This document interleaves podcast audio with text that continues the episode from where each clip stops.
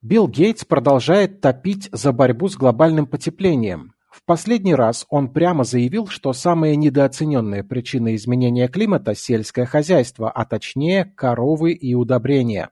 Из всех аспектов климата коровы и удобрения – та проблема, о которой люди задумываются меньше всего, и это вызывает трудности, заявил миллиардер. В рамках своей борьбы он активно поддерживает компании, которые производят альтернативные продукты питания на растительной основе. Действительно ли пукающие коровки виноваты в калифорнийских пожарах, а планета не спасется без соевого мяса и кокосового молока? Кто и почему считает веганство мировым заговором? Команда хищников против команды травоядных. Джунгли зовут. Бриф Спешл Корова, которая каждый день дает около 12 литров молока, должна съедать по 50 килограммов травы ежедневно и выпивать 120 литров воды. С учетом добавок и поправкой на разгрузочные дни это около 20 тысяч килограммов за год. Половину этой массы корова производит в виде ароматного кэшбэка, который многим слушателям знаком по отдыху в сельской местности. Добавьте к этому 200 литров слюны в сутки, и вы осознаете, что это не просто рога, вымя и хвост, это мини-фабрика какая-то. Понятно и то, что целое стадо, не только коров, но и другого скота, очень сильно воздействует на среду обитания, от выщипанной до голой земли травы до выбросов метана. Да, горькая правда в том, что традиционное производство мяса и молока реально сопряжено с большим ущербом для окружающей среды, если речь идет о промышленных объемах. То же самое и с метаном. Коровы бывают разные, поменьше и побольше. Одни выделяют 200 литров газа в день, другие 500. Возьмем максимальный объем. А теперь представьте себе комнату 4 на 5 метров, то есть 20 квадратных метров с потолками 2 метра 70 сантиметров, почти стандарт на рынке жилья. Так вот, объем такой комнаты всего 54 кубических метра, то есть одна корова способна за сутки заполнить почти 10 таких помещений метаном. Два-три дня и одна буренка оставит без кислорода целый подъезд, не милка, а просто какое-то оружие массового поражения. Теперь давайте посмотрим на процент вредных выбросов от животных в структуре общего вреда экологии. Авторы одного нашумевшего доклада все-таки развенчали миф, согласно которому коровы, овцы и козы отвечают за глобальное потепление целиком и полностью. Дело не столько в животных, сколько во всей отрасли животноводства. Ради пастбищ вырубают деревья. Сами пастбища истощаются и становится меньше травы. На удобрение новых лугов уходят миллионы тонн навоза, других удобрений и воды. В эту систему также включена сельскохозяйственная техника с ее выхлопами и производство комбикормов. Вот это все в сумме и дает те самые 35-40% выбросов метана в атмосферу от всего объема, который производит человечество. Но такую же вину по объему выбросов несет добыча и доставка полезных ископаемых – 33%. Еще 18% – это влияние свалок, а 15% – на совести растениеводства и производства продуктов питания. А главное, что человечество пока производит около 60% всего попадающего в атмосферу метана, 40% на совести самой матушки Земли благодаря в основном болотам. И это мы говорим только о метане и углекислом газе, а есть и другие парниковые – то есть, резюмируя, надо сказать, что сокращение животноводства и потребление мяса способны внести свой вклад в борьбу с парниковыми газами, однако раздельный сбор мусора и его переработка, запрет незаконных свалок и сокращение числа машин на планете могли бы помочь больше. В общем, пока отказ от мяса в борьбе с глобальным потеплением выглядит как диета вместо занятий спортом. Вроде как это проще, но точно не комплексное решение – Заниматься свалками и модернизировать промышленность не так легко, давайте просто запретим мясо. И в этом простом решении запретить мясо сходятся интересы сразу очень многих и влиятельных людей. Во-первых, политики. Они прекрасно могут есть натуральные стейки по вечерам, а днем бороться с глобальным потеплением, переманивая на свою сторону экологов и веганов.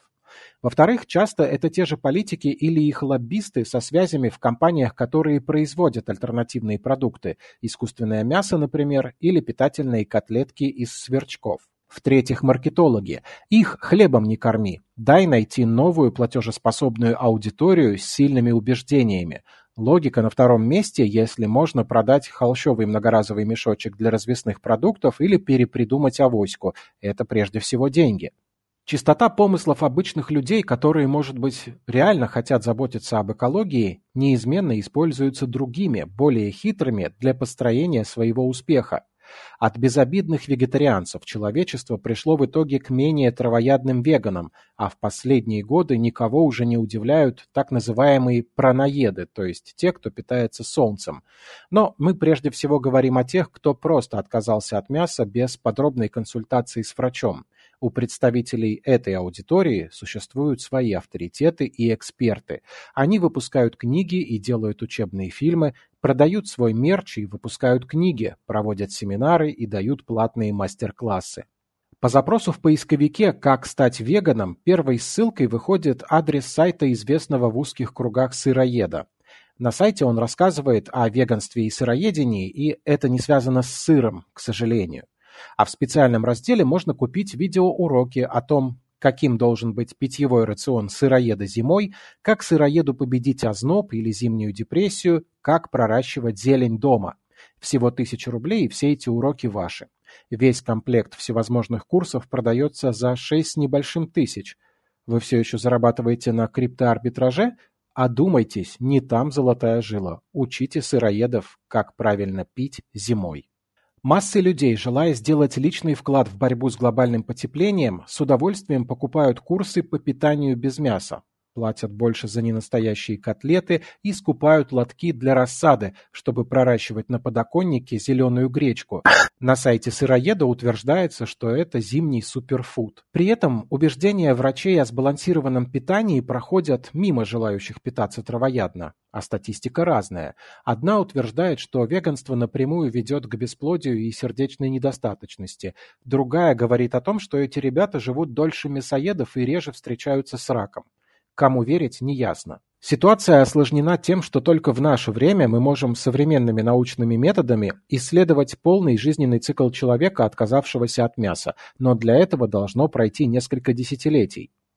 Первые индусы-вегетарианцы появились в средние века, их никто особо не исследовал. Впервые серьезные научные изучения вопроса стартовали не раньше 15 лет назад. И это как со смартфонами. Мы уже живем с этим и изучаем влияние нового явления на нашу жизнь, но долгосрочные последствия для здоровья и потомства сможем оценить спустя большое количество времени. Так что говорить что-то в пользу или против вегетарианства или веганства пока не совсем корректно.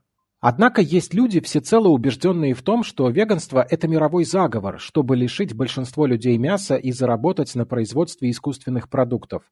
Оставим их с этими фантазиями. При таком количестве выгодоприобретателей логичнее согласиться с учеными. Они определяют веганство как идеологическое и социальное движение.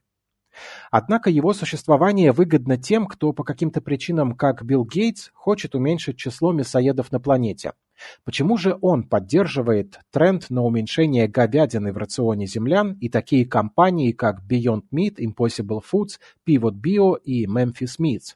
Зачем переходить на потребление белка, который содержится в планктоне, растениях и насекомых? Вероятно, правильный ответ мы никогда не узнаем, но, возможно, правы те, кто пытаются разоблачить самого Гейтса. Журналисты-расследователи в США утверждают, что много лет миллиардер скупает лучшие сельскохозяйственные земли в разных штатах. Сейчас через собственный инвестфонд его семье принадлежит уже 269 тысяч акров. Это почти как весь Екатеринбург. На такой территории можно и выращивать что угодно, и коров разводить без особых ограничений. Возможно, к моменту запуска такого бизнеса усилиями того же Гейтса весь мир уничтожит собственное животноводство, что сделает владельца Microsoft практически монополистом.